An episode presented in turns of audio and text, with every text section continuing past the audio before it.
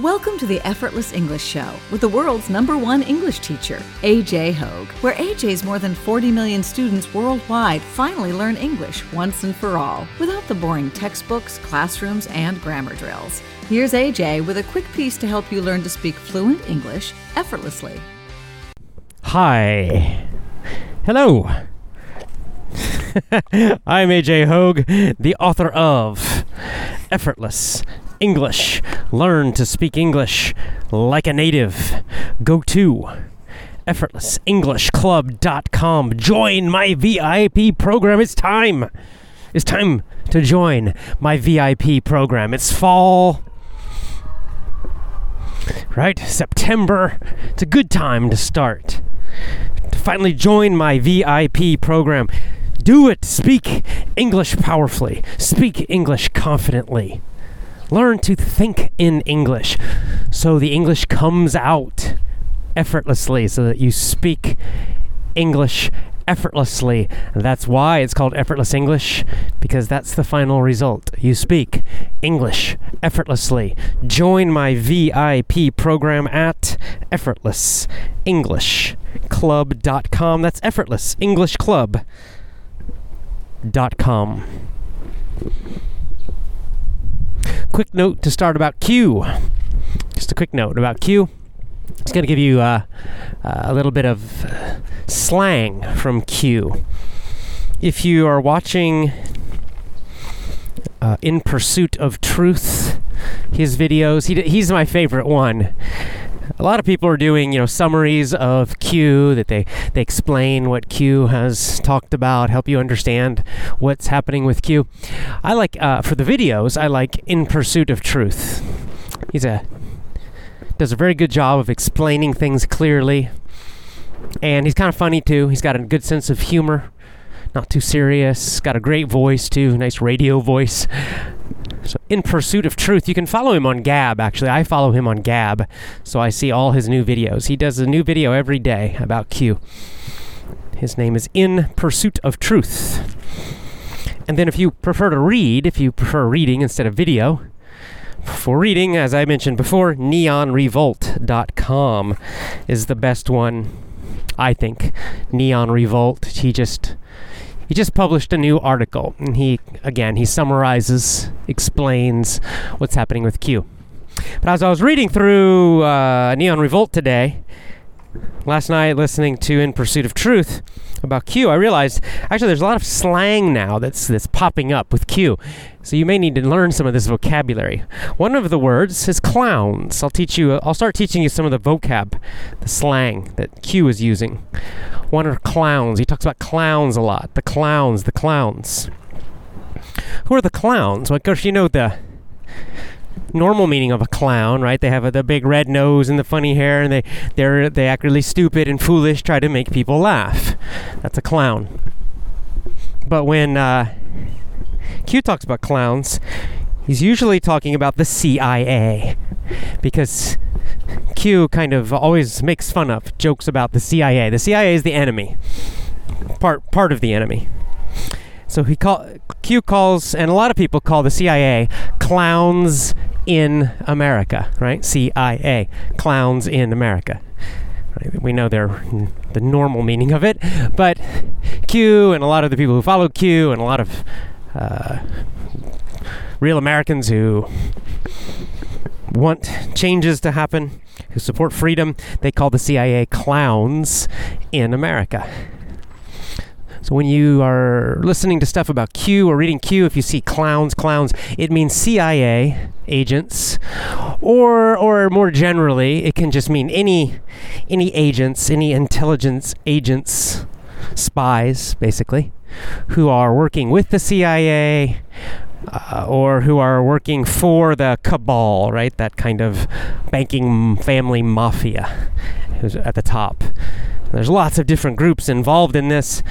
The CIA is one of their big organizations. And we've known, I've known since I was in high school, the CIA is a mostly evil, terrible organization.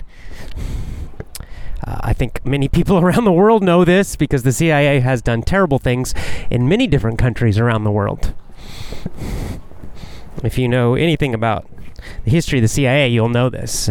They they also are behind a lot of the drugs that are uh, smuggled or shipped around the world or grown a lot of the world. They do a lot of a lot of the drugs that are illegal drugs that go into different countries that are grown in different countries. The CIA is involved in that. They have lots and lots of ways to make money illegally. So it's a terrible organization.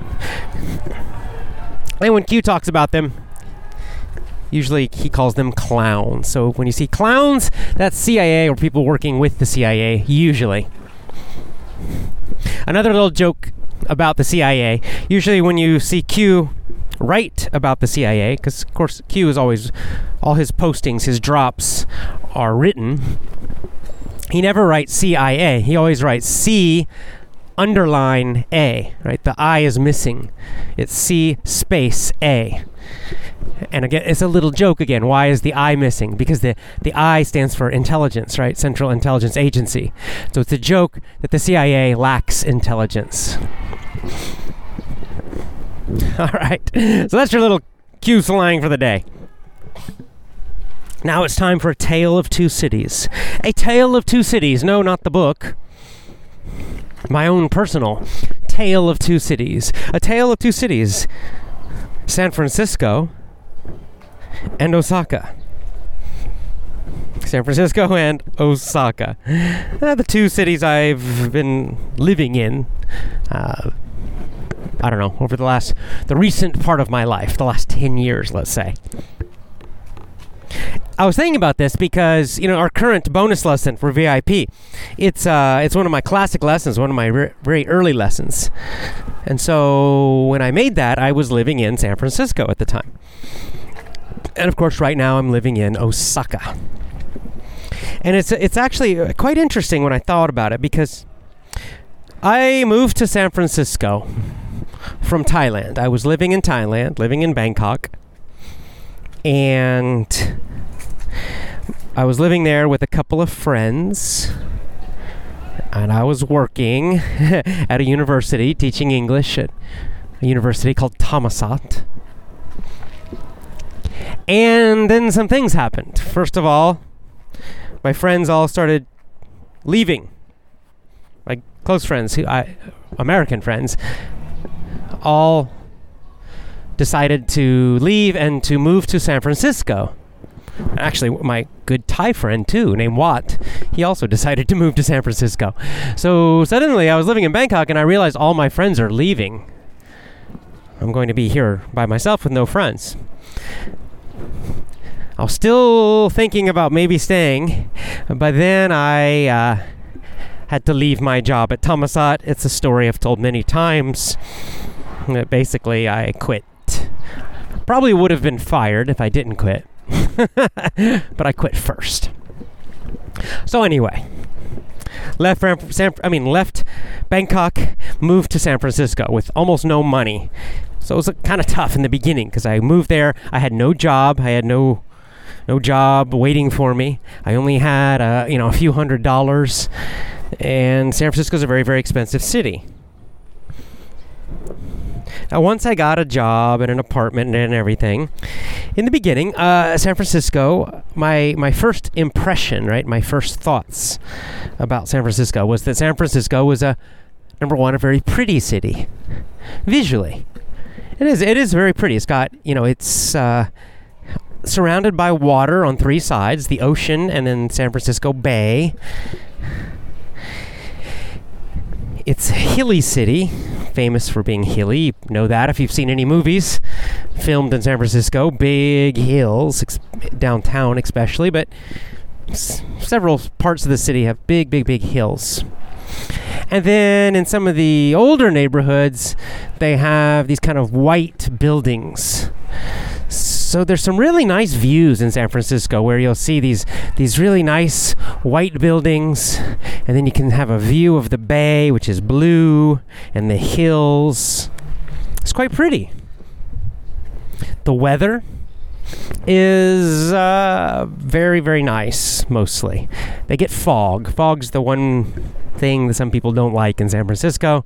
Right, those kind of low clouds come in. It's foggy But that's it. It never gets really hot in San Francisco, and it never gets super cold. Like it doesn't snow there. You never get snow. It's kind of in the middle, but. Uh, I wouldn't say it's perfect. Hawaii is perfect. Hawaii is like the temperatures are 70s and 80s, so it's always warm in Hawaii. You can always wear a, like a t-shirt and shorts almost always in Hawaii. Maybe at night in Hawaii sometimes you might wear a l- very light jacket if it's windy and a little cool. But Hawaii's perfect. Uh, San Francisco's a little more cool. So San Francisco's more the 50s and the 60s Fahrenheit. Still not really cold, right? It never snows. Uh, so San Francisco, it's more usually most times of the year in San Francisco, you need to wear a sweater or a jacket, but uh, but not heavy. It's not cold, cold, cold. So still very, very mild weather temperatures. Another thing I liked about San Francisco in the beginning was that uh, it has a kind of a reputation for being a kind of very free city. Like everybody is so creative and free, and ah, all these crazy festivals and all this kind of crazy stuff. Oh, it's so so free and creative. This is the history. Of course, this goes back to the 19. Well, I was going to say 1960s, where where they had the kind of some of the 60s music famous bands came out of San Francisco. The Grateful Dead is maybe the most famous. But even, I think it actually even goes before that because before that there was the the the beat writers, who also were uh, in San Francisco much of the time. So initially, in the beginning, had very very very very great feelings about San Francisco. It on the surface, it seems like a great place. I thought, oh, this is going to be fantastic. I'm going to love it here. I'm going to love it. This is going to be great. This is my new home, San Francisco. And my friends had moved there too. Lots of my friends, several of my friends, moved to San Francisco. See, one, two, three, four, five, at least five good friends or decent friends moved there. So I thought this is, this is perfect. It's great. It's wonderful. This is going to be my new home, maybe for the rest of my life. Okay, let's go forward in time to a few years ago. A few years ago, my wife and I moved to Osaka, Osaka, Japan. And my initial, my beginning, my first reaction, my first ideas about Osaka, uh, really almost the complete opposite of San Francisco. I thought, first of all, Osaka is an ugly city. I've said it many times. I still believe it. it's ugly. The architecture, the buildings, it's just not a pretty city. Now, the reason is because Osaka was almost completely destroyed during World War II. Right? The Americans bombed Osaka into almost nothing. They did the same thing to Tokyo. There was almost nothing left of this city. So everything was rebuilt after World War II. When they rebuilt Osaka, they weren't worried about making everything pretty, right? They just lost this war. Japan was in terrible shape. So they just needed to build quickly and they needed to just build everything quickly and practically, right? They, they didn't care about looks. They, they just needed buildings and homes and apartments, and they just wanted to do it quickly and uh, uh, for function only, not for beauty. And in general, as we know, the other part of this is that modern architecture, right, newer architecture, pretty basically anything after World War II, is ugly everywhere in the world. It's it's ugly, ugly, ugly. Modern architecture in America is ugly, ugly, ugly. In Europe, it is super ugly. All through Asia, it's ugly. Everywhere, it's ugly. Modern architecture sucks. Just like modern art. it's ugly. So this is why you find that if you want to see a really beautiful city, you know, walk, you want to go to a city and you think, "Wow, the city is beautiful." Just the buildings, just walking around, you know, this isn't a beautiful city. They're all old. I mean, the most famous ones are in Europe. The old sections of cities in Europe are fantastic. They are incredible. They are works of art. The city them, the cities themselves, just the buildings walking around. It's works of art. Uh, Venice is a great example. You just walk around Venice. It's like you're walking in a museum that's just in the streets, looking at the buildings. It is so incredible. Now, nobody feels this way walking around a modern city. right? It's just ugly, ugly. It's just square rectangles with ugly colors. And that's Osaka. So, again, on the surface, it's not a pretty city. It's it's a pretty ugly city visually. Uh, the, uh, when I we moved here, we were actually moved from Kyoto, which is a uh, much more beautiful city actually. So coming here, I felt like, oh, I was depressed. I was depressed when we first moved to Osaka. Wasn't happy about it really. We came here to be closer to family, but I was I was not very happy about it. Oh, this place is so ugly, and I thought oh, was going to be boring too. Right, because again, on the surface, I thought oh, it's, it's gonna be it's ugly, it's kind of plain, boring. All every all the buildings kind of look the same on the surface, I thought, okay, everybody's just going to be kind of boring. And, you know, Kyoto uh, is sort of famous for traditional arts. You've got a lot of shops in Kyoto with uh, little local artists making all kinds of great things, which I love. It's fantastic. Kyoto's a fantastic city, as I've said before. I, I, I still love Kyoto. Kyoto's fantastic. But and I, this, Osaka's not that kind of city. Osaka has more is has a tradition and a reputation of being more of a working city, like a business city, even almost an industrial city in the past. So it's got more of that kind of feeling, not not really a city of artists and creative people. Not as much. Not like not like San Francisco and Kyoto both have that reputation. Artists and musicians and super creative. Osaka does not. So I thought, okay, great. I'm moving to a big, ugly, boring, horrible city. This sucks. I'm pro- and I, I, kept saying to my wife, "Okay, i will try Osaka, but probably I, I will probably I'm going to want to move back to Kyoto." This this is what I thought when we came here, and I and I felt that way uh, in the beginning for several, several, several months.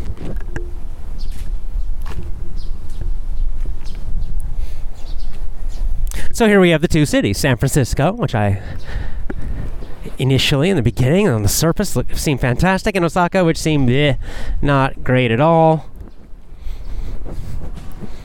And this is uh, actually an interesting lesson.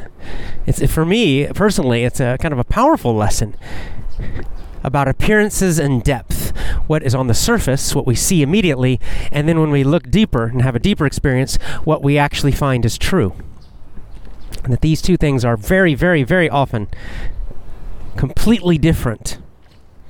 And especially in our modern media t- age, time period, where there's so much deception, this is very true.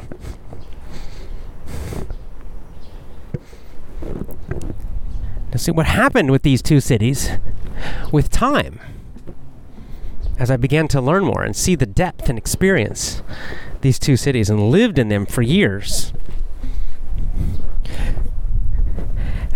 Everything changed with both cities. My attitude, my knowledge, my understanding of each of these cities completely changed to the opposite, which is quite interesting. So now, well, let's just go back to San Francisco. Living in San Francisco, beginning, I thought this is going to be wonderful, this is going to be the perfect place. But then, after some time, I began to discover, to see that there was actually a lot of ugliness underneath the pretty surface of San Francisco. Number one, the most obvious thing, were the huge numbers of homeless people, drug addicts, and crazy people sometimes people, this, drug addicts who were homeless and crazy. sometimes some people have all three. and this was a, already a problem. It was already, already a very significant problem when, when I first moved there. And see, we moved downtown Tomoe and I lived downtown when we lived in San Francisco. For the first few years, we lived downtown. Very convenient. There's some nice things about downtown San Francisco, but that is where a lot of these problems are. So many of these people. And what happened is then after a few years living there, the problems got worse and worse and worse, which I discussed this week in a recent in a previous show. I was talking about why, because the the government and indeed the people of San Francisco very very stupid and foolish. Because they have a kind of a communist socialist mentality, they have made the problem so much worse. And now it is horrible. Now we go back and visit. It is just terrible downtown and in also in other parts of there's a neighborhood called the mission which is the other place we used to live and that's also quite terrible. It's well in about half of it i would say it's terrible so this got worse and worse, and we began to see this and realize, oh, this is horrible. If you, if you just deal with it one or two times, it's not such a big deal, right? You know, some crazy person screaming at you and everybody else. Uh, it's a little stressful, maybe one time or two times, but maybe just think, oh, okay, that was weird, and it d- doesn't bother you too much. But when you deal with it every single day, when every day you go out for a walk, and you have to deal with crazy people screaming and yelling, when you have to deal with drug addicts, when you have to deal with homeless, and not just ho- it's not just that they're homeless; they're very rude. Many of them are rude and aggressive. Like Japan has some homeless people too. They don't even bother you. They don't even ask you for money. I've never had anyone ask me for money in Japan on the street even people who are homeless they just they i don't know how they do it but they take care of themselves they don't bother anybody but in America, it's very different, and San Francisco, super different. A lot of them will harass you, they'll be rude. Many times, I or a friend have, for example, given a homeless person some food. Maybe we had went to a restaurant, had some extra food, and we went and we gave them you know our extra food. And instead of saying thank you they'll like yell and say they don't like the food and it's it's this is not what they want and just give them some money. And they're just rude and horrible people and this this kind of thing it see it, it happens again and again and again and again when you're living in a place it's the repetition that really starts to bother you after a while, right? One time, no big deal. Two times, okay, no big deal. A hundred times, two hundred times, three hundred times, it starts to change your attitude a lot. you know, it's, it's it it starts to affect you when you're in that environment all the time. So that started to affect me and my wife also. I really started to get sick of that and it's just gotten worse and worse and worse. Another thing that changed about my attitude, my beliefs, my thoughts, my understanding of San Francisco was I that again on the surface it has an, this thing of like eh, nobody, everybody is so creative. Right? They're not conformists. They don't follow what everyone else says right? Because they act strange and they wear weird, they wear weird clothes and party and do stuff like that. But I actually fairly quickly started to realize that it, again, the, the deeper truth was completely the opposite. And now I know that people in San Francisco, I would say this is true in also other West Coast cities, they're the most conformist people I have ever met. I've never lived in any place else in the world and I've lived in different cities in America and different countries. I've never lived anywhere else where the people are such conformists, where they all think and talk and act the same, where they cannot handle any difference of opinion or attitude. Not at all you know, people. I remember people in America uh, always some maybe still have this attitude that Japanese are conformist. No, no, no, no, no. There's there are no bigger conformist in the world than people in San Francisco, and also places like Seattle and L.A. See what I realized living there for years is that all the pretend creativity on the surface, oh, look, I'm wearing weird clothes. Oh, right? And they're all pretending on the surface to look weird. But that underneath, they all share exactly the same thoughts, the same exact political beliefs, Exactly. And if you disagree at all, if you're a little different, they go crazy. They can't handle it. They get super upset. They cannot handle any differences of thought or opinion. And in a way, you know, it's it's quite similar if you think about it. If you want to understand this, it's basically like high school kids. It's just like school. If you think about, I don't know, maybe this is not uh, the truth for your country, but in America, often high school kids will do this, right? They'll make their hair some weird color, like their hair will be blue. right? And they'll wear some weird clothes. To, Look at me, I'm so weird. I'm different. I'm a rebel. right? but underneath you find out actually they're terrified to be that any anyone might criticize them. They're terrified that their friends that their group will uh, think that they're not cool right? They are terrified to not be part of the group. And all that stuff on the surface of trying to look really weird and strange is actually hiding this incredible fear and this incredible conformity right? It's a conformity of thought. That's the difference. Just wearing some stupid, weird clothes or having a strange hair doesn't mean you are creative. It doesn't mean you are a, a, deep thinker. It certainly doesn't mean you're a rebel. And you, I'm, what I've learned in my life is that, uh, at least in America, it's usually the opposite. It, usually those people are the biggest conformists I've ever met. And this was true in San Francisco. So on the surface, I thought, oh, these guys are so creative. They, they, they tolerate so many different ideas. And then I lived there and I realized, no, they cannot tolerate any difference of opinion at all. They are terrified, terrified to think differently, to speak differently. This is why all these Silicon Valley companies, right, which is basically the San Francisco area, Google, Twitter, Facebook, this is why they are leading the censorship because they're conformists and they cannot handle people writing things on their websites that they don't agree with. They cannot handle any political pe- groups or people or politicians saying anything they don't like, disagreeing with them at all. They they are basically like the pigs in Animal Farm. They want total control, they want total conformity. And that's what San Francisco people are really like. Of course, not every single one, but in general, that's the culture of San Francisco. Super conformity. So after being there a year or more, I began to hate it. I began to feel like, good God, this is 1984. It's all for show. All that, oh, the music and the hippies and love is a bunch of bullshit. it's a complete lie. It is gone. I don't know if it was true in the 60s, but it's definitely not true now. Complete opposite. It's the most conformist place on earth that I have visited. And I began to hate it. I hate that because, you know, I like variety of thought, I like true free speech.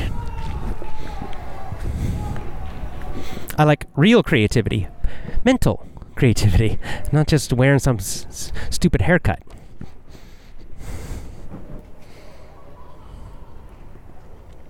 The next thing I noticed about San Francisco that I, that I began to not like was the drugs, the drug culture. So again, at first I thought, oh, well, this is fine, it's good. They're not doing the big war on drugs. The big war on drugs is quite corrupt and causes a lot of harm. But on the other hand, they go too far, as usual. And they don't just avoid the war on drugs, they actually celebrate drugs, almost encourage drug use. And so what you've got is again, you've got a lot of people in San Francisco who are in their 30s, in their 40s, 50s, 60s even, who are still trying to act like high school kids, teenagers. They're doing drugs, they're drinking all the time. And the problem with this kind of stuff is you you can some drugs, some drugs you can do if you do them moderately, if you do them with the right mindset, it's it's no big deal. You, you are not going to get much not much harm, short term at least. But the problem is, these things, if you do them too much and you do them long term, eventually you will suffer bad effects. Alcohol is the classic example of this. You know, people who drink very moderate. Most places, most people who drink are just moderate drinkers. You know, they have a couple drinks, maybe at, at dinner or something. It's no big deal. It doesn't cause them really any harm. But of course, if you drink uh, 10 or 12 beers a day and you get drunk every weekend, okay, maybe for a few years, no big deal. But eventually, you keep doing that, you're going to suffer long term. And this is the case with San Francisco in general. I mean, they've got a huge heroin problem, for example. Heroin's not one of these drugs. It's not like alcohol. You can't just do little heroin and just relax, okay? Cocaine, eh, they do heavy drugs there. And this really is terrible. It's a terrible, terrible, terrible situation. This is why you see so many drug addicts everywhere.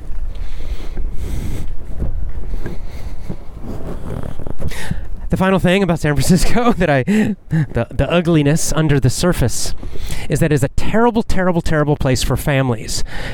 And that's why, for children, right? Families with children. This is why you you almost never see children in San Francisco. You don't see many families. What you will see in some neighborhoods, the nice ones, the nice neighborhoods, meaning the most expensive neighborhoods, you will see sometimes some parents, couples with babies, like pushing around babies or very small children, maybe f- under five years old. But what, what you will notice, if you if you visit San Francisco, you'll notice that you almost never see children who are over five years old. You almost never see elementary school children who are seven, eight, nine, ten years old, 11 years old, 12 years old. Very, very, very few. And if you look at the statistics, you'll see it has, uh, I believe in the United States, it's the lowest number of children of any city in America. Well, this why is this? Well, because it's a terrible place for children. Right? It's full of drug addicts. It's full of crazy homeless people. It's super super expensive. The school systems are terrible. Lots of lots and lots and lots of drugs. This drug problem is especially dangerous for kids, especially middle school age, high school age, right? Teenagers.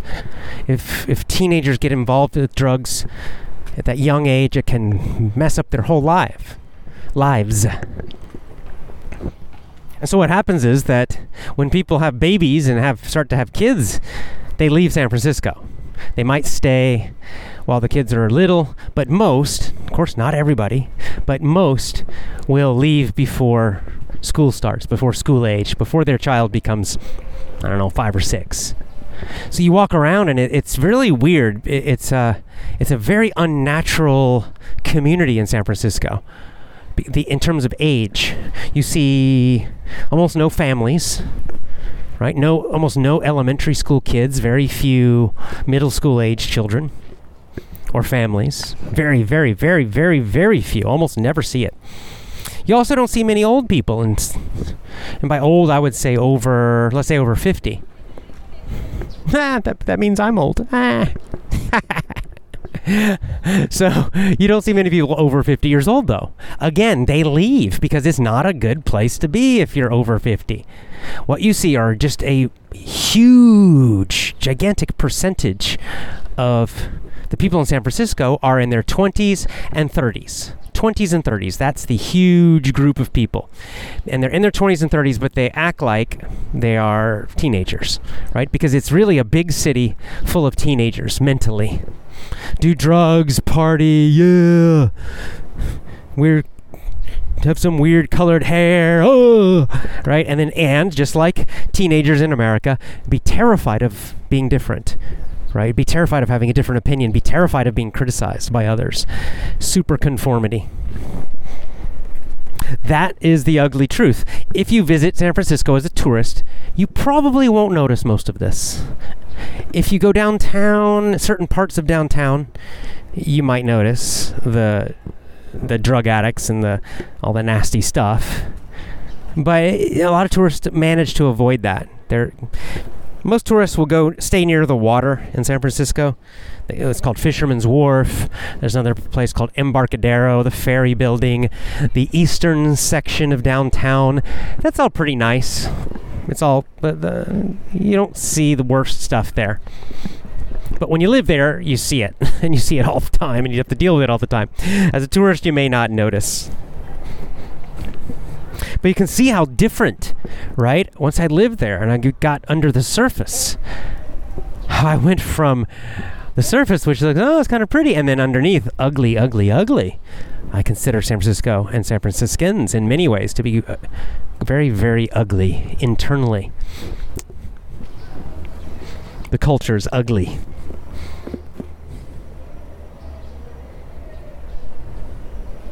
What's interesting is the exact opposite process has happened to me with Osaka. Exactly the opposite. It's, it's quite fascinating to me, actually, because I came here, as I mentioned, and I thought, this is one ugly city. Yuck. I don't like it. I'm not going to like living here. I don't want to stay here. Eh, I was very negative about it. But what has happened over the last few years is the opposite of what happened in San Francisco, where here I have grown to like it more and more and more and more. I, I said on the surface, yes, it's not pretty, but what the difference is this the people are fantastic. The people, it's the people. Right? There's the surface, and then there's what the people are really like. In San Francisco, on the surface, it looks cool and interesting. But then you go deeper and you find that, good lord, a lot of the people are fucking horrible. horrible people. Horrible culture.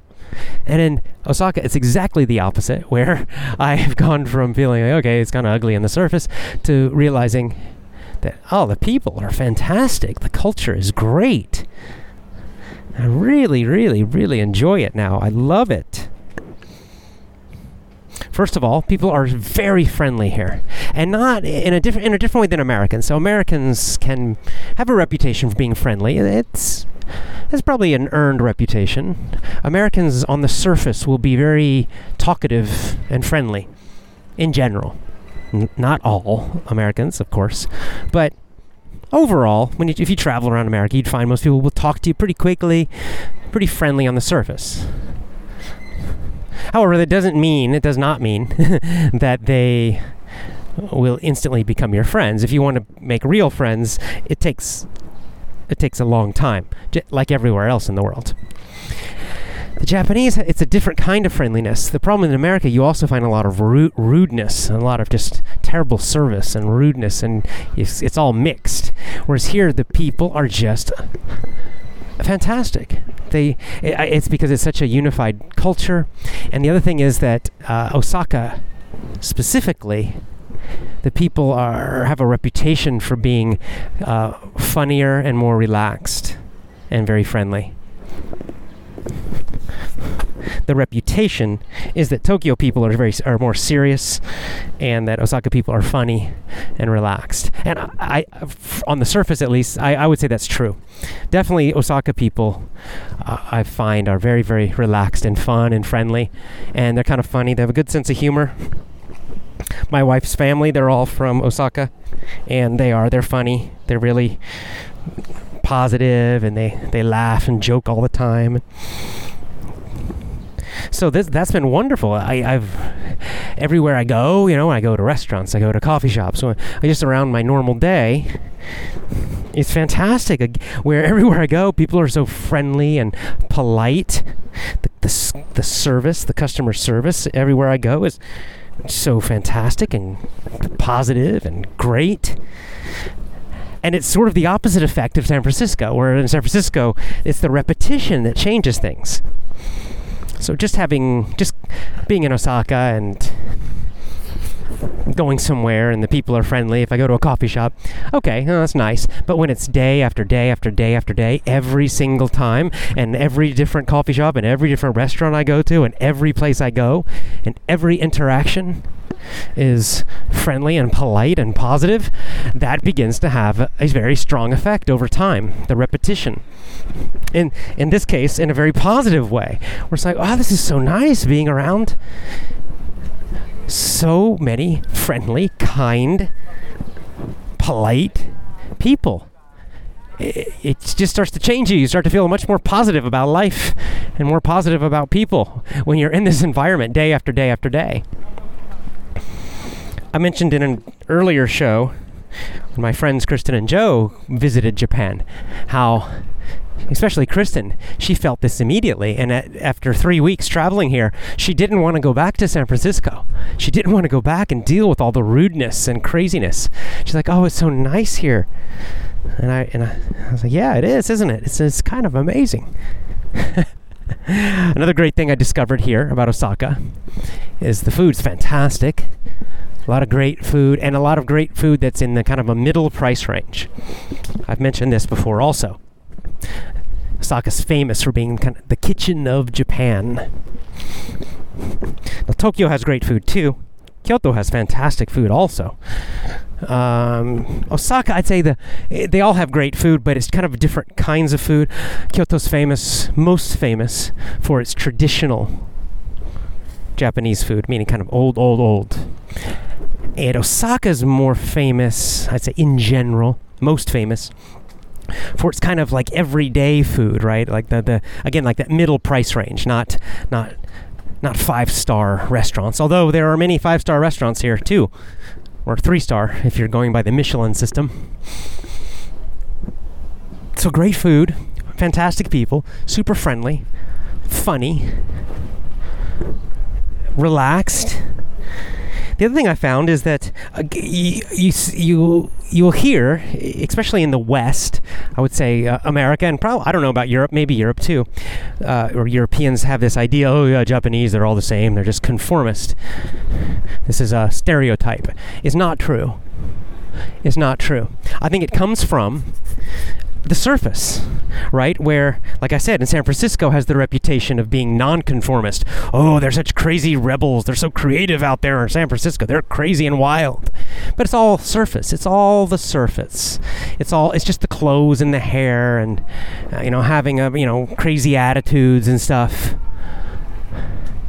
But when you are there longer, you and you dig in deeper, you realize, oh, actually, no, quite the opposite. Well I, I feel Japan in general and Osaka especially, it's the opposite situation where on the surface you may feel that because everyone's very polite, because they still have a very civil society, meaning they still follow the rules of having a, a, a good and polite society where you care about what other people feel.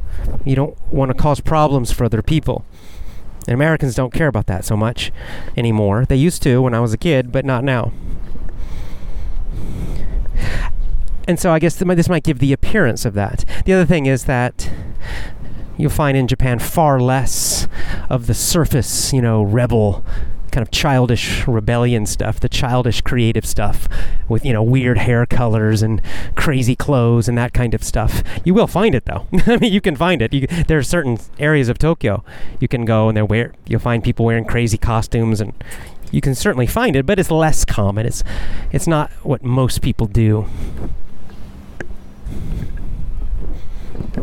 They're less concerned with that kind of fake appearance. So on the surface, if oh yeah, people just kind of dress normally and they act, they're very polite, and this may give give a surface impression that oh they're they're they're conformist, they're the same, but they're not. The thing, what's interesting is if you actually have conversations with Japanese people, they have a far greater variety of opinions they're far more open to different opinions, different uh, political ideas, different philosophies.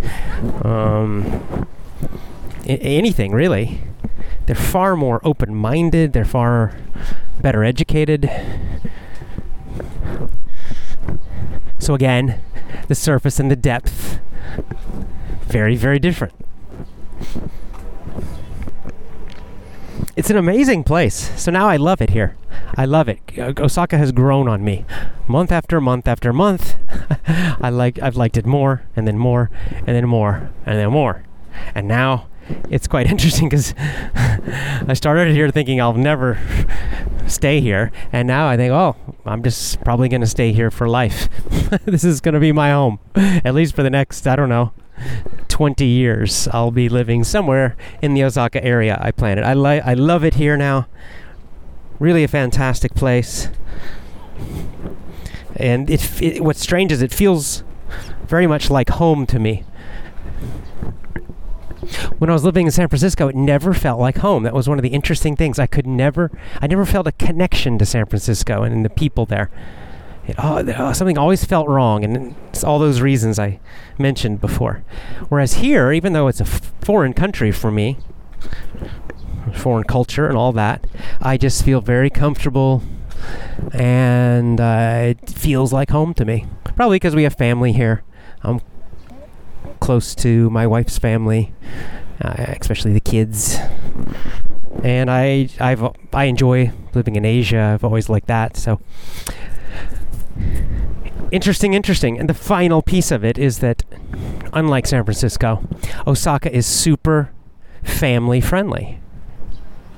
My wife just found a, an article. I don't know somewhere online. One these articles, you know, they they give a rating, they rank you know, what, what's the best city in the world to live in, that kind of stuff. And they did, uh, you know, the rating what the most livable cities, meaning the, the best quality of life in the world. Which cities give the most quality of life, right? They're the easiest to live in. Where you can have the most kind of uh, happy and relaxed life. And according to this article, Osaka is number three. I don't remember number two. I think number one was Melbourne, Australia. I've never been there, so I, I can't say. But Osaka number three, I, I see, I know why they said that now. I understand it. And it is a fantastic place for family. It's the complete opposite situation of San Francisco. You walk around Osaka, especially go into any, I don't know, malls, restaurants, public places, kids and families everywhere everywhere. The coffee shop I go to is this kind of American coffee shop here. And all the time, parents coming in with their little kids, you know, all, all, different age kids. They'll come in, they'll bring their coloring books, and the kids will color or the kids will read, and the parents will s- sit and chat and have coffee. It's, it's fantastic. You never see that in San Francisco, almost never. Really, almost never see that in in America in general, honestly so it's just it's just amazing. There's just kids out around with their families everywhere you go. Everywhere you go, you're going to see families. And again, because it's so safe here in terms of crime, it doesn't. It's a big city. It's a very big city. I think it's number three in Japan, three or four. But crime is so low, it doesn't it doesn't feel like it, right? Most big cities, uh, the attitudes people become kind of negative, kind of aggressive. Uh, crime goes up, lots of problems like you see in San Francisco. This is a really big city, and most of those problems are ab- are absent. The people, their behavior culture, the society, feels like almost like a small town in America. It's this huge city of millions, but it feels like a small town in many ways. So you get the best of both worlds. It's fantastic, really fantastic. Great place to raise a family if, for a city. Most cities, I wouldn't want to raise a family. I wouldn't want to uh, raise kids in most cities, but Osaka, it's okay. It's not bad at all. So, the lesson of all this appearance versus depth, right? Appearance versus deeper reality. It's a big lesson. I mean, it's, a, it's the same lesson we've been talking about with Q. It's the same lesson we've been talking about with schools. It's the same lesson we've been talking about with media. That the surface, the appearance, is completely the opposite of the deeper reality. When you look a little deeper, you find that the reality is completely different than just the surface appearance. This is why it's important to not just accept the appearance. Don't just accept or make decisions based on appearances. Don't just trust automatically appearances. You've got to dig deeper. You've got to look deeper. Anytime, anything that's important in life, you've got to look deeper. Uh, and this applies to so many things in life. Uh, if I was talking to you know young men out there who are looking to date, I would say the same thing. If you're considering to date girls, so many young men go crazy over girls' appearance. A girl's appearance. Oh, she's so beautiful. She's so beautiful. Ah, and they become completely blind. They become completely blind to the deeper issues, right?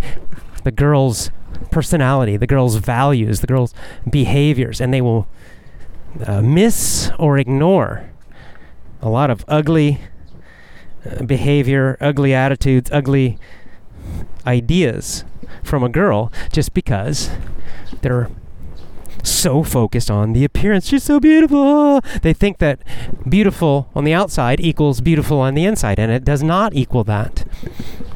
And often, not always, not, not always, but often, it can be quite the opposite. You've got to look deeper. If you want to be happy, you got to look deeper. Reality requires some digging. You got to dig in a little deeper in all these areas of life.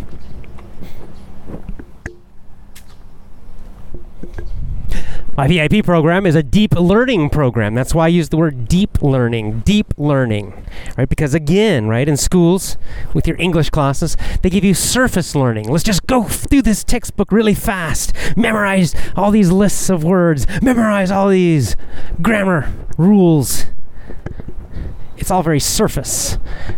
And you'll do this for years and years and years, and you can't speak. it was shallow learning.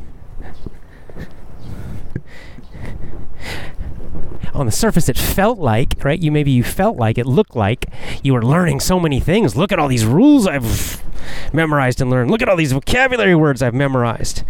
Look at all these chapters and books and textbooks I've and all these activities I've done. It's the appearance of a lot of work and a lot of activity, a lot of study, and yet the result nothing or very little. Very little result can, for that amount of time and effort. Effortless English is the opposite, my VIP program, Power English, pronunciation course, the opposite. On the surface, they often seem very simple.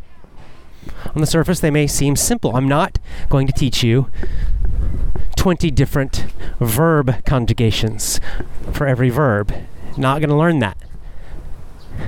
It's going to seem simple. I focus on the top three or four that are the most common, the most important for everyday speaking with the VIP program and my other courses too.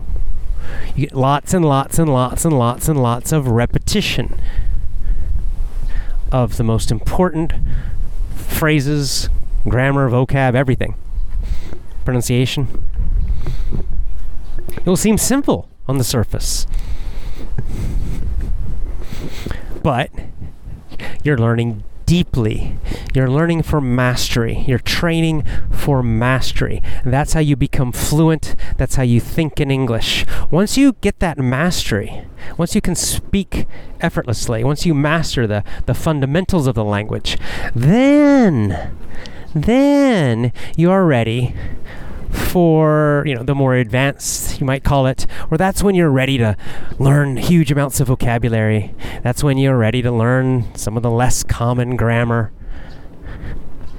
And all that advanced stuff we call it advanced will actually be much much much much much much easier after after you master the fundamentals if you don't master the fundamentals, the advanced stuff, well, you probably never master the advanced stuff. You can't. You have to go in order. And so my VIP program is a deep learning program, deep learning. Join my VIP program. Join. Speak English fluently, powerfully, confidently, effortlessly. Think in English. Join my VIP program at effortlessenglishclub.com. That is effortlessenglishclub.com.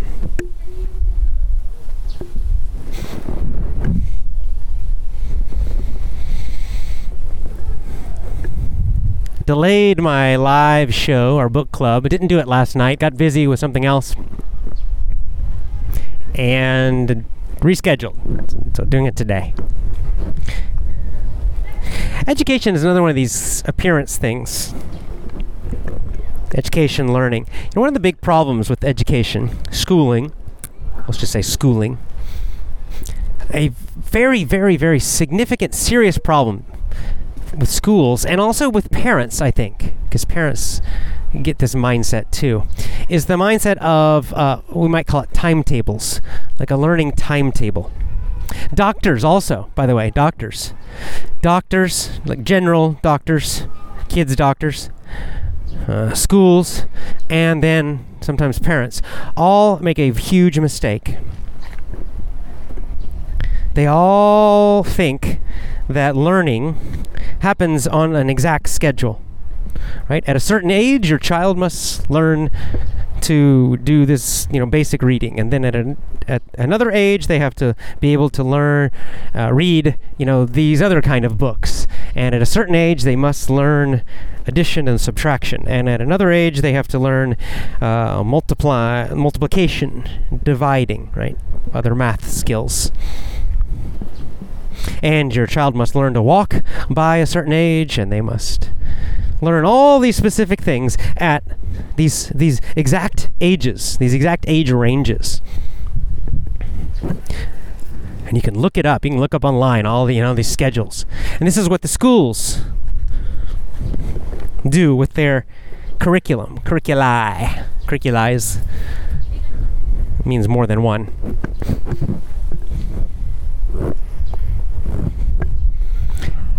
And the lie of this, the mistake of this, is that all kids are the same.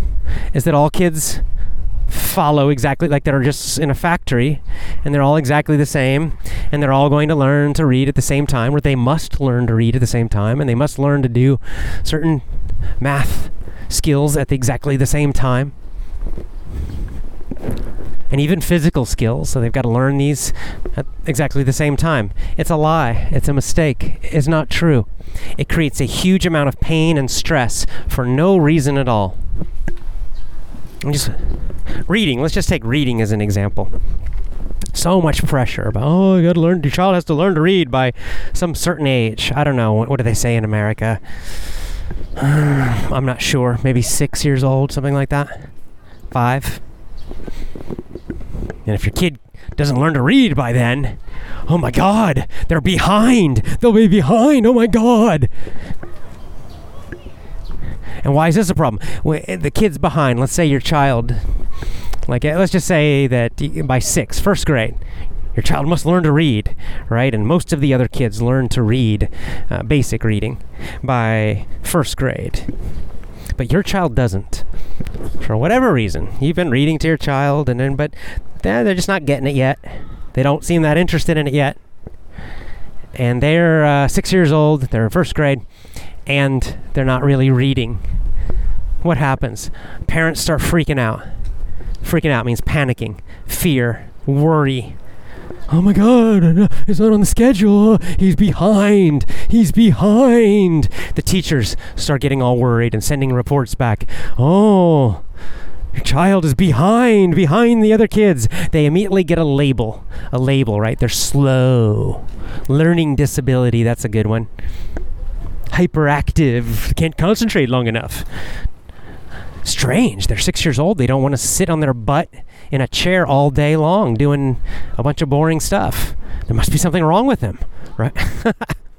I'm being sarcastic. Right? So they get a label. Now, occasionally there is something wrong mentally, but usually can figure that out. It's, pretty, it's usually obvious. There are uh, other very clear signs if there's truly some kind of problem.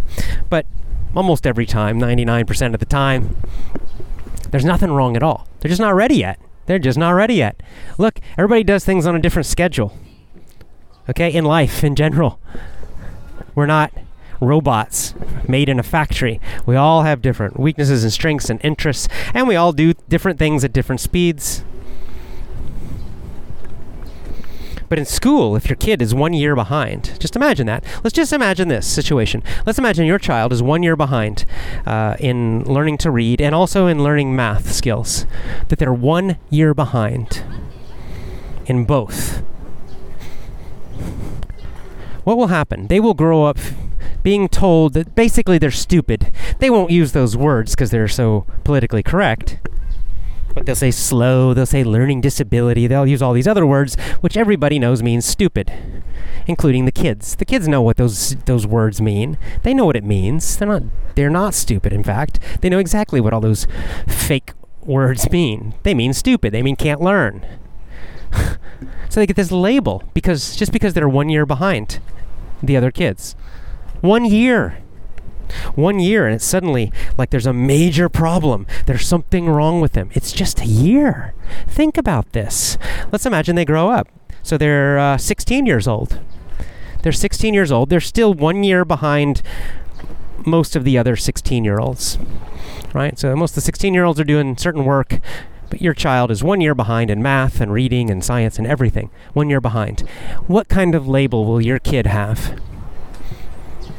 Yeah, again, slow, learning disabled. They're going to feel stupid. Your child will feel stupid. Something's wrong with me. I'm not good at learning. I'm not good at learning. I'm not good at reading. I'm not good at math. These beliefs will affect them their whole life. Many kids, it will, and many people will be affected by this their whole life. They'll uh, they'll continue to believe this that there's something wrong with them about learning. It's just one year. So imagine now they're 22. They're 22 and they're one year behind. They're one year behind other 22 year olds. What does that mean? Let's say they go off to college. They graduate from university one year later than everybody else. It's no big deal, right? You can start to see as as the time gets longer that this this being quote behind, this idea of being behind starts to become insignificant, meaningless. Right? Oh, oh, I'm, they're 20, they're 22, and they graduated at well, let's say they graduate college at age 23 instead of 22. That's is that going to affect them in life? Not really. But here's where it really changes. What do most people do at age 22? They graduate. They graduate from college. They graduate. What does that mean? Well, for most people, graduation means stop learning. Mostly stop learning. They might they'll continue to learn a little bit from jobs because they have to, they're forced to. But because they've been trained in the school system for all those years, for most at age 22, they really stop doing a lot of uh, independent learning. They're not very motivated to learn. They're bored. They're kind of finished. Their learning slows down a lot, tremendously. So just imagine your child is one year behind. Instead of going to school, though, imagine your child was homeschooled. But they're still behind. They're homeschooled, but they're still behind. They're one year behind everybody else. But guess what? They hit age 22 or age 23 that are one year behind. So 23, they finish college. But your child's different. They were homeschooled. So they still have a tr- huge amount of curiosity. They are still motivated to learn. They are active learners, independent learners. So, guess what happens at age 23? They don't stop learning. It's a life habit for them now. It's not something that the teacher does, it's not something they need a school for. It's just part of their life, is who they are. So, guess what they do? At age 23, they keep learning age 23 to 24, they keep learning. They're learning a huge amount. It's a lifelong process. 24 to 25, they're learning like crazy. 25 to 26, still aggressively, actively curious, learning, learning, learning, learning. I guarantee what happens by age 26 or 27 or 28, they pass up everybody. They pass almost everybody else that used to be ahead of them. By age 30, they are way beyond, way past all those other people who used to be ahead of them.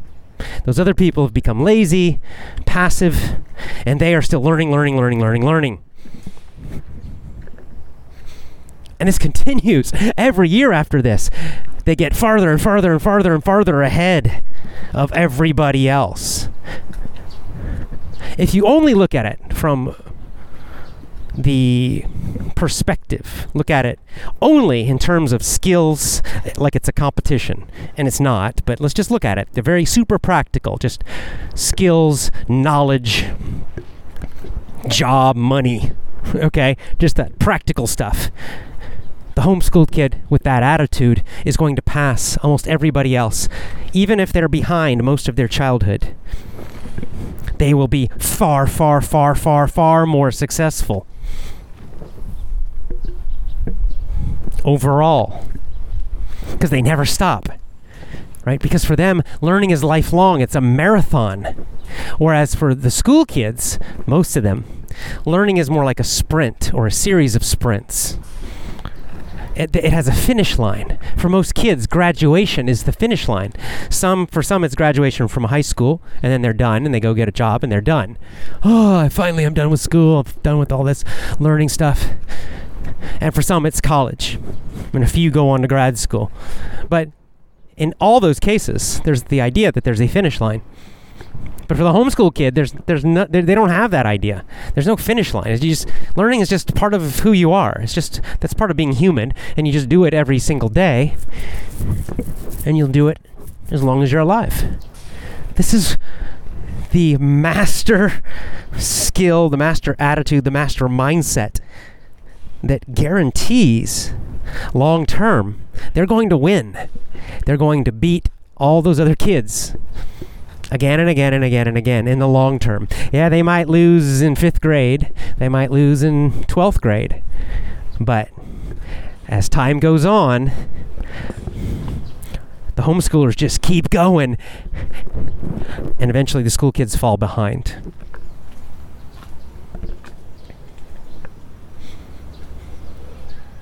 It's because the school attitude's a lie. There, there's no schedule. Okay, every kid's going to learn to read at a different rate, and it is absolutely child abuse. Child abuse. To label a kid, to say a kid is slow or there's something wrong with him just because they need an extra year to start reading. Even if they need an extra two years to start reading, that's nothing. Two years is nothing. Nothing, especially in childhood. And what we know actually is that it actually, in almost every case, you don't need to wait until 20. The homeschool kids pass the other kids usually around sixth grade, 11 years old, before they become teenagers. Kind of in late elementary school. Sometimes, if they if they start homeschooling really early, most of the homeschoolers pass everybody else uh, in just a couple years. But a few, let's say you're homeschooling, and even the kids who are a little slower, take more time, still by age 11, 12, they will catch up to all those other kids in school and then pass them and go way past them. So this is why I say you don't need to worry. Don't get freaked out. Don't worry if your kids needs an extra year to, even an extra two years to to get good at reading. It it doesn't matter. It doesn't matter. By the time they're 15, it doesn't matter if they learn to start reading at age 7 or age 8 or age 4 or age 9, even. It doesn't matter. It does not matter. All that matters is that they do learn to read and they learn to love it. That's the key part. The most important thing is they learn to love it. Because then they'll actually do it. And then they'll read more and more and more and more and more, and they will catch up and they will pass. Shoom! I have a personal story about this in my own family. My sister's, one of my sister's boys, was in, uh, I think, the second grade. He was behind. Oh no, he's behind reading. Ah. And the teachers and the schools sent back notes and reports to my sister that, oh, he's behind in reading. Oh, we got to put him in some special classes. Oh, oh. And then my sister started to panic a bit about it. And oh my God, she's getting so worried. Oh, he's behind. He's at the bottom of the class for reading at age seven. Oh so stupid. she asked me about it, and I just laughed. I said, I said, doesn't matter. It doesn't matter. Can he? D- does he? Is he liking reading? Is he doing? You know. Otherwise, he's happy. And I know him because obviously he's my nephew, so I know he's generally a smart kid. So I was like, just don't worry. It doesn't matter. There's not a schedule. He just needs a little more time. No big deal. I, uh, th- my advice to her, I said, just find some stuff he likes to read. Don't force him to read stuff he doesn't want to read. Maybe he just doesn't like the stuff in school because it's boring and meaningless to him. So guess what happened? That summer, during the school, when school was in a break, so between second and third grade, he got one of the Percy Jackson books. You'll remember I've talked about him before. Percy Jackson is kind of a it's fiction, but it's it's like Harry Potter using the Greek gods, the Greek mythology, right? Zeus and Mercury and Apollo and uh, you know all that, right? Well, he got one of those Percy Jackson books, started reading it and loved it. Loved it. And suddenly, guess what happened? Suddenly, his whole attitude about reading changed. Suddenly, he became crazy about these books. And the good thing is that there's a whole series of these books. So, what did my sister do? She went out and bought all the Percy Jackson books, of course. And during the summer, he read all of them. And now he was super interested in Percy Jackson. He also got super interested in Greek mythology and all those old stories. So, I gave him a copy of a, I gave him a book, a kid's version of the Iliad and the Odyssey. And he just started reading, reading, reading, reading, reading like crazy because it's suddenly super fascinating, super fun and interesting and for him. Guess what happened in third grade?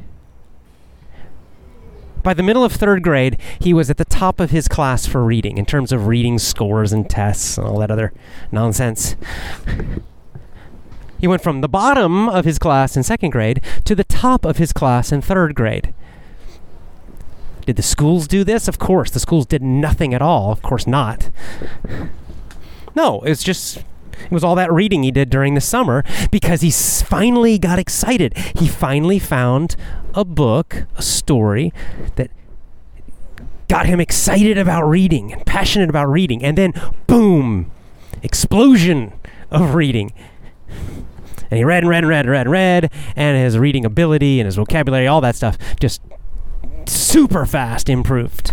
And then he went from bottom to top of his class, and now he's still top of his class, and now he loves reading and he reads all the time. Now, thankfully, my sister did not panic. Because imagine if they just labeled him, oh, there's something wrong with you. We got to put you in the stupid class because you can't, because you're at the bottom for reading, and and then they would have tried to force him to do a bunch of uh, ridiculous, horrible reading lessons where they would try to teach him some reading strategies, which which is complete nonsense. Doesn't work. It's it's so boring. They would try to force him to read a bunch of horrible, boring stuff in the schools, and he would have grown to hate reading even more because they were forcing him to do even more boring school stuff. And he would have gotten the idea from being in the stupid class that there was something wrong with him. That oh, I'm not good at reading, and this belief would have gone into his brain and and affected him.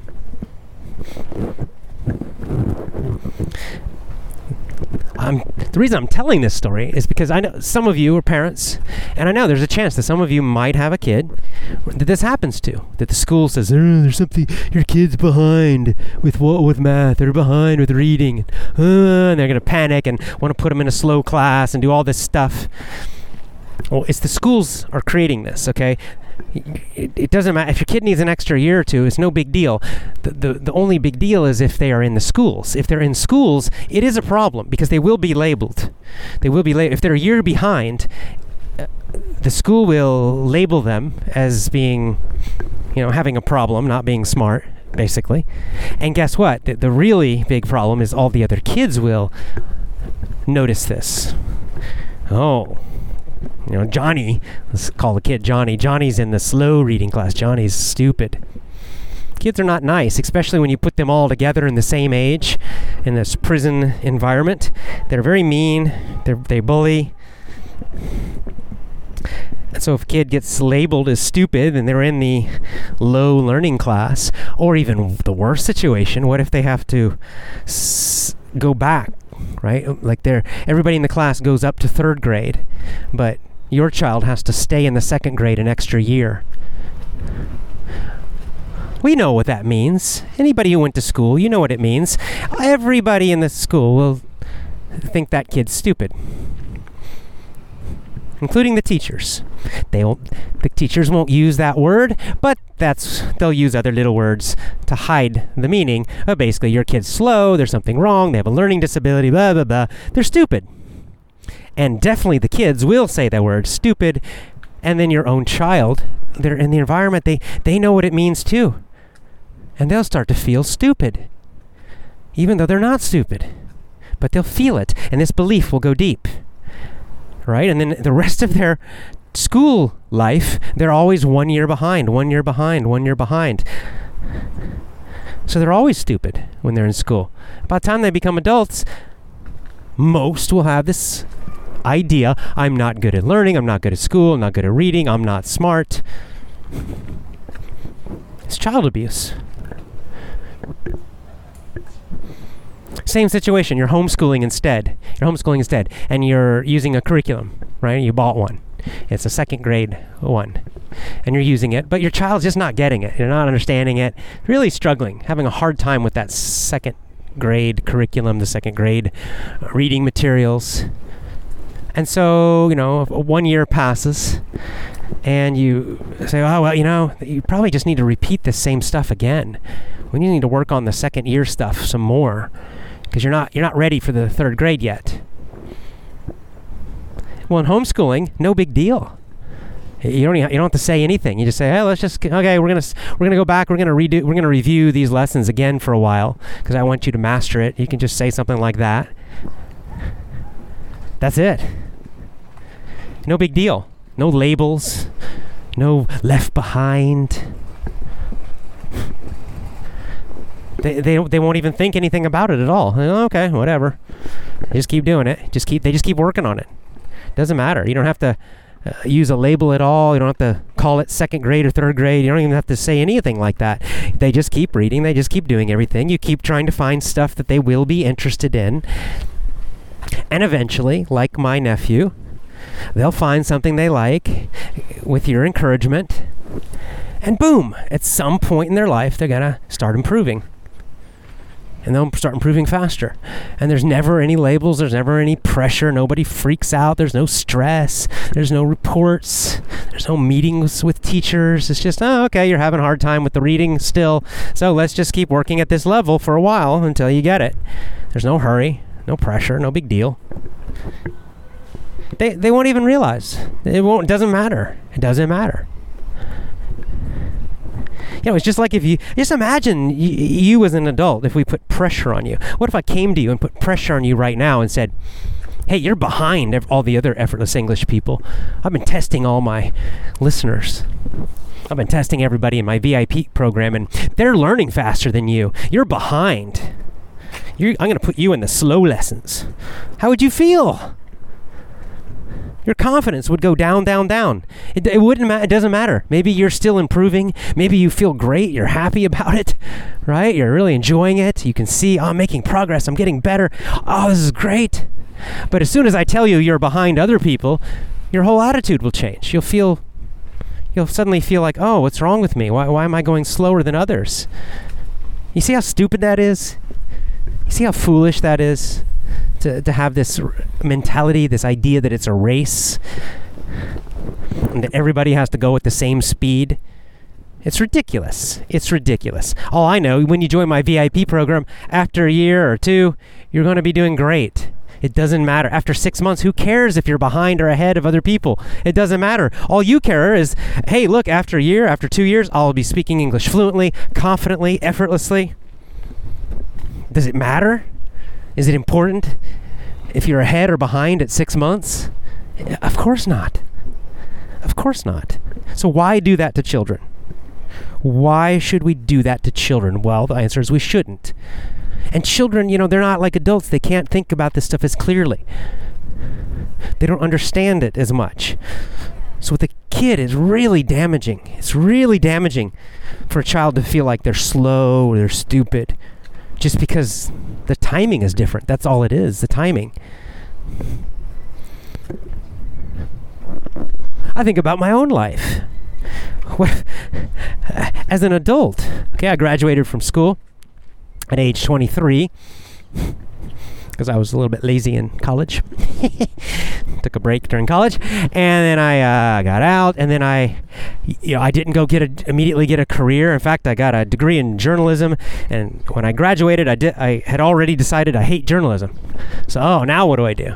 I got a bunch of really low paid jobs. Then I went back to got a master's degree. Then I worked a little some as a social worker making very little money. Then I started doing some traveling and doing some teaching part time, and then come home, come back to America and do some more social work. And I was broke and had no money. And then I lived in my car. Then I lived in my van. And at that time, at that same time, that's through my 20s and my 30s, most of my 30s.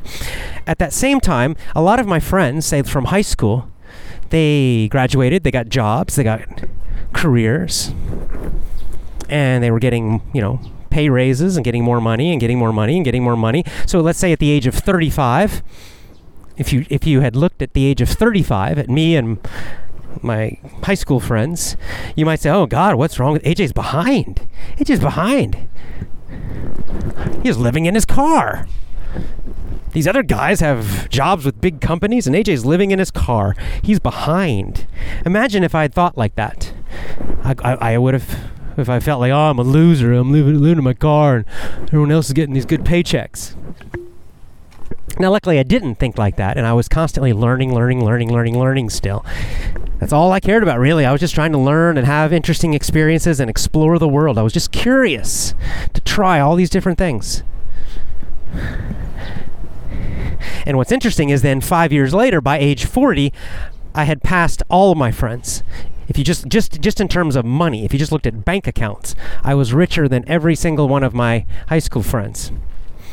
Just 5 years later. At age 35, I'm behind everybody.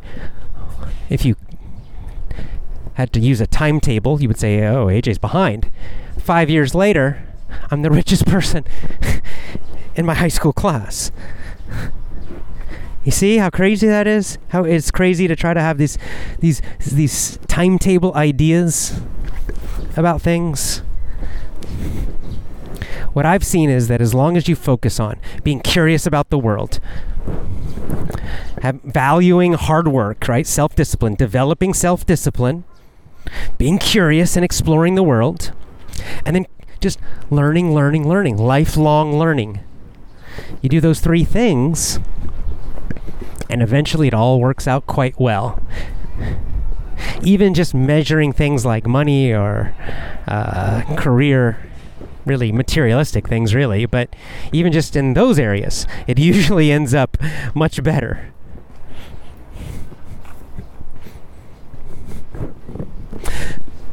So I say to you, number one, if you were one of those kids, if you were one of those kids who was told that you had a learning disability, if you were one of those kids that was put in the slower classes and got some belief that you're bad at English or you're bad at reading or you're bad at learning or you're bad at school or you're bad at math, put that out of your head. It's time for you to let go of that.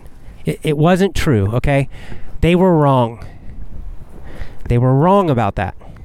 And you can change that right now because it's lifelong learning. It doesn't matter if you're 50 years old right now, like me. It doesn't matter if you're 70.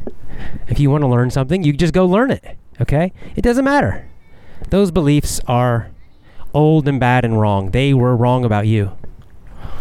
If you're a parent and you're worried about one of your children, and people in the school system are telling you this about your child, they're wrong. Don't panic. Don't put any labels on your kid. And if, if if the school continues to do that, take them out of the school system and homeschool them. Guarantee, guarantee they're going to do great. Just give them a few years, relax, realize it's a marathon, right? It's a long, long run. It's not a sprint. It's not a short, quick run. It's a long, long, long run that goes all of life. Take them out of school, relax. Your kid's going to be fine. They're going to be do great. All right. Well, thank you so much. Hope you've enjoyed today's show.